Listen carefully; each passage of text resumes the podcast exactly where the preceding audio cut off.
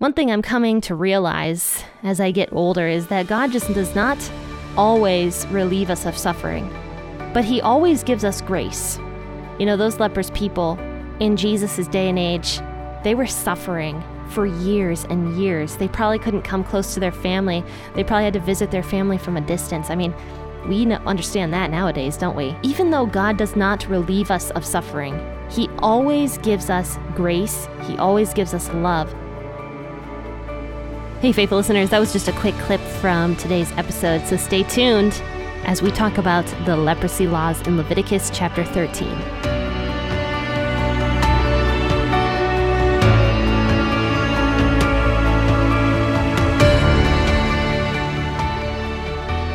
Hey, faithful listener, grab your cup of coffee and experience the Bible in a way you never have before. P40 Ministries is a podcast that goes through the Bible cover to cover.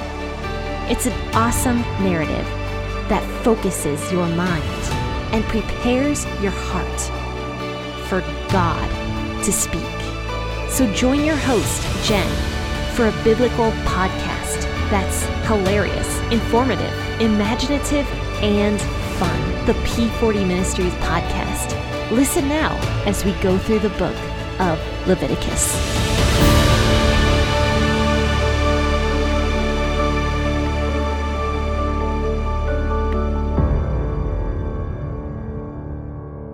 Hey guys, happy Monday. Thanks for tuning into the P40 Ministries podcast with your host, Jen. And this is the podcast that brings you a consistent Bible reading routine every single morning and also helps you see the relatability of the Bible in the modern day, which is my passion and why I bring you guys the Bible every single day.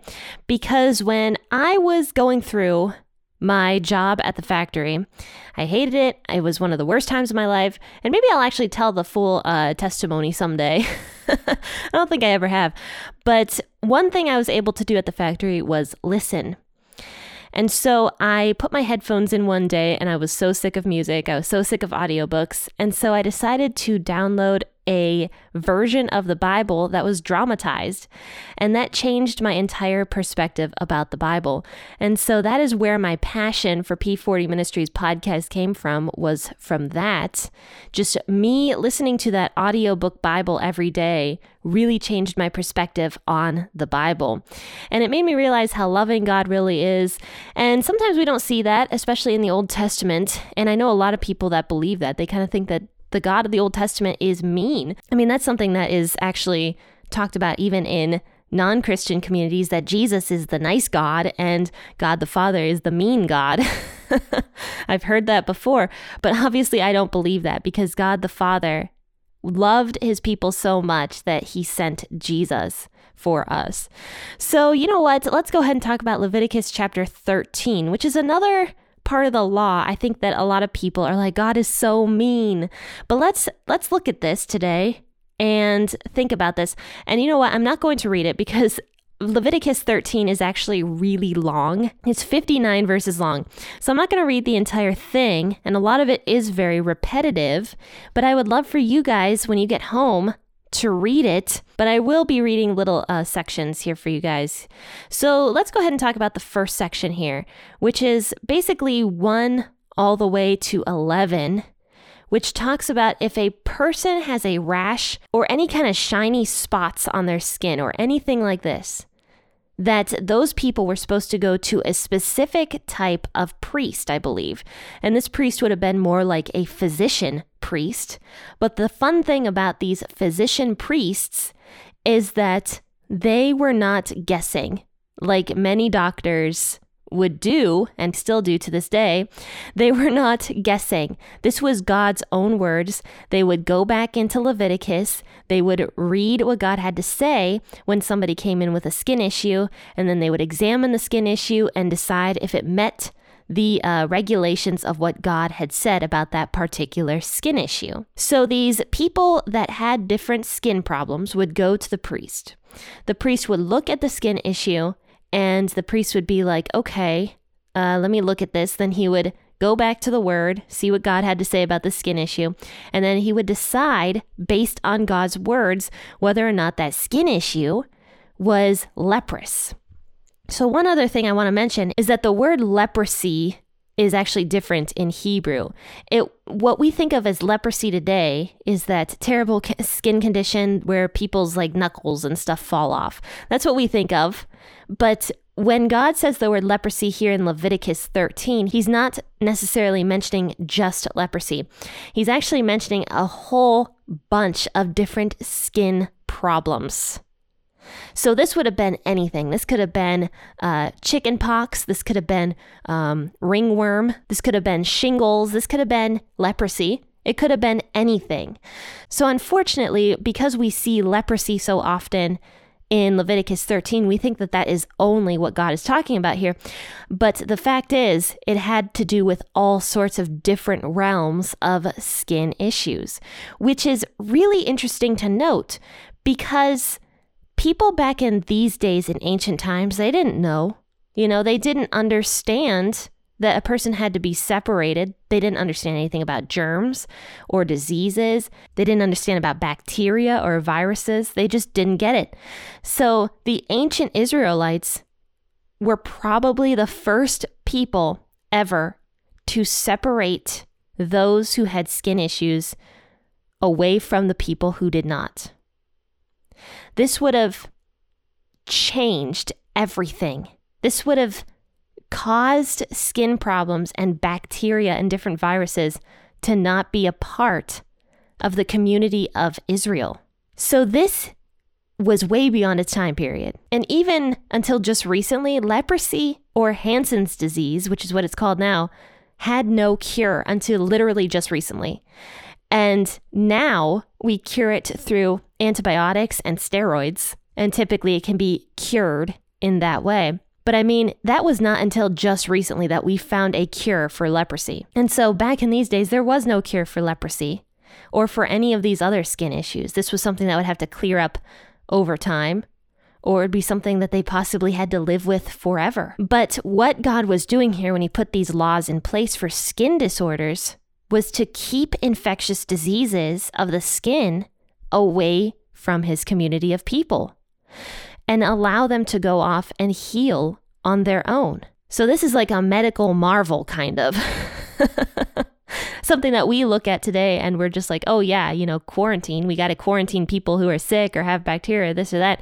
Like, yeah, we, we quarantine people nowadays, but this was God's own form of quarantining people who had skin problems, skin diseases that could possibly be transmitted to other people. But the other significant thing about this law with the skin issues is that it kind of shows what sin does. God was really big about when a person brought a sin offering, that part of that sin offering had to be removed from the camp. This is kind of the same thing with leprosy. We often see God removing diseases, sin, problems from the camp. We often see that. This is no different.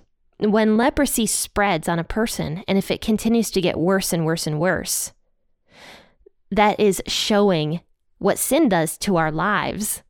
So, that person who may start off with a mild skin bump that is leprous, once that starts spreading to his entire fingers and hands and nose and toes and whatever else part of his body. That's what sin starts to do. It corrupts. So when God was not only removing that leper from the community to protect the community, he was also showing the result of what sin does. God often talks through analogies I have come to realize, especially with this new project I'm working on that I haven't told you guys about yet. But the more I'm working on this new project, I'm realizing how much God uses storytelling and analogies to communicate with people. It's kind of insane how much He does because that is the stuff we can understand. We can understand analogies about our own lives. We can understand parables about farmers and and other things that Jesus talked about in the New Testament. We can understand all that stuff because that's the stuff we live. So God uses analogies and storytelling all the time. And it's no different here when he's talking about these leprous people. This is an analogy of sin to show people what sin does. Sin corrupts. Now, unfortunately, the Israelites got it wrong. and during the time of Jesus, they were so cruel to people who had leprosy that they'd throw rocks at them when they saw them. Uh, they wouldn't you know, even greet a person that has leprosy.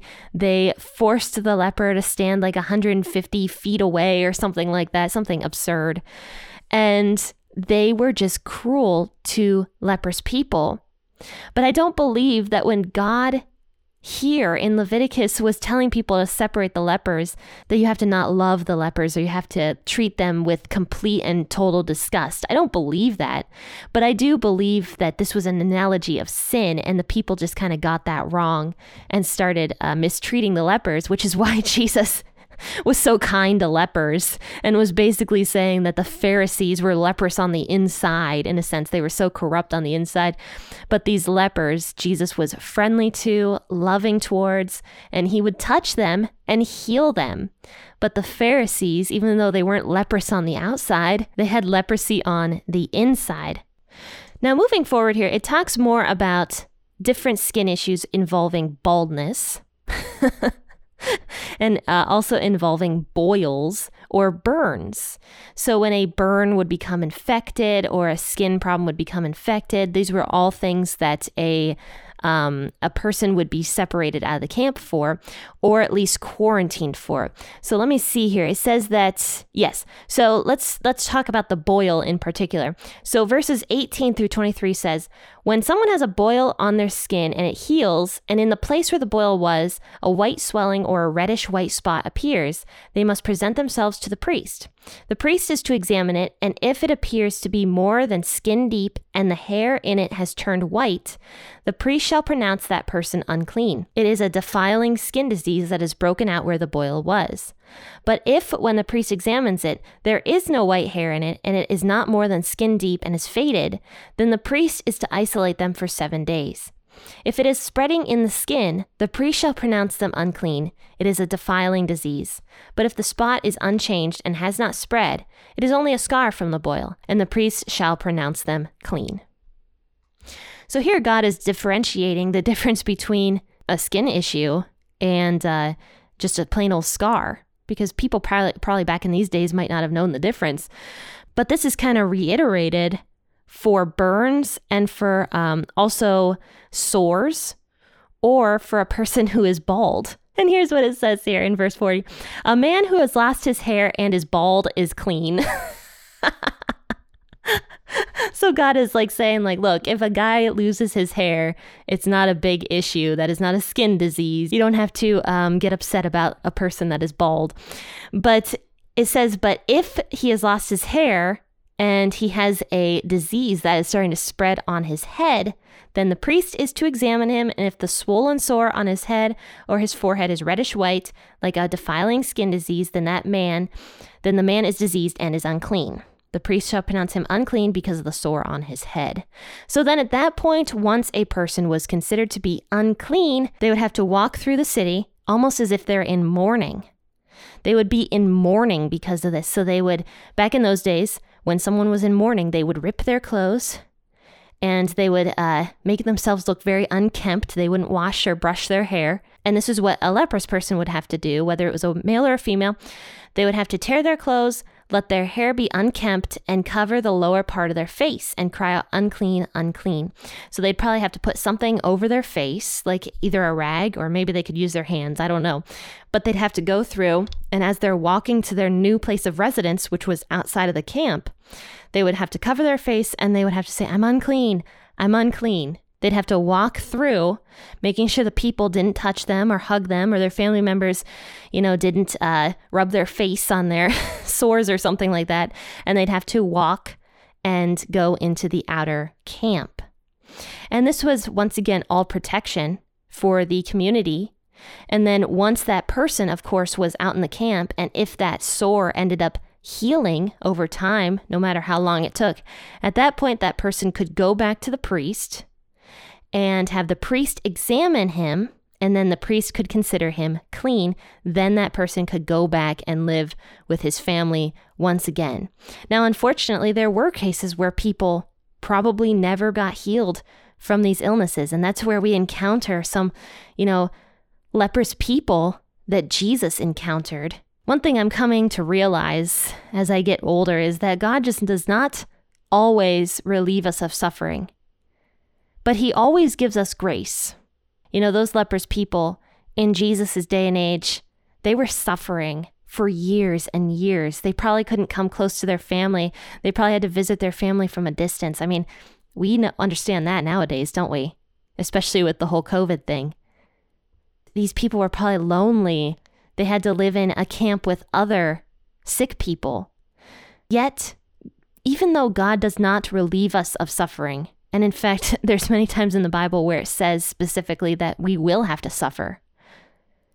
He always gives us grace. He always gives us love.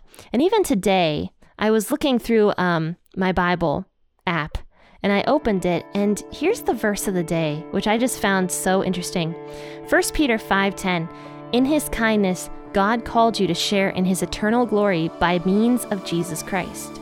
So after you have suffered a little while, he will restore, support, and strengthen you, and he will place you on a firm foundation. So, yes, God does allow suffering. And He always will, I believe, until Jesus comes again, obviously, and makes everything right.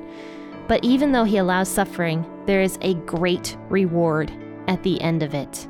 God knows all, He loves all, and like it says here in 1 Peter, with the verse I just read, God will absolutely uplift the person who has been suffering, and the reward will be greater than the suffering they ever, ever had to go through.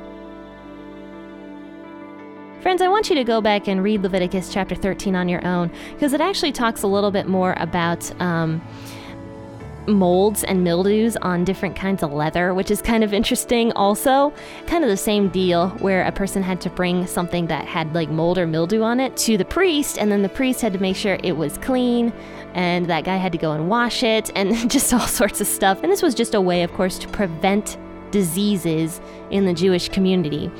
But, friends and faithful listeners, go and listen to Saturday's episode because guess what? It's a giveaway, and I'm really excited to bring that to you guys. I've been wanting to do a giveaway for a long time. You guys have been very faithful in listening to the P40 Ministries podcast and just so appreciative of everybody that tunes in. So take a listen to that podcast episode about the giveaway on Saturday and enter in the giveaway yourself and let people know that a giveaway does in fact exist. And of course, let people know that P40 Ministries exists as well. So, friends and faithful listeners, have a wonderful rest of your day. Happy listening, and God bless.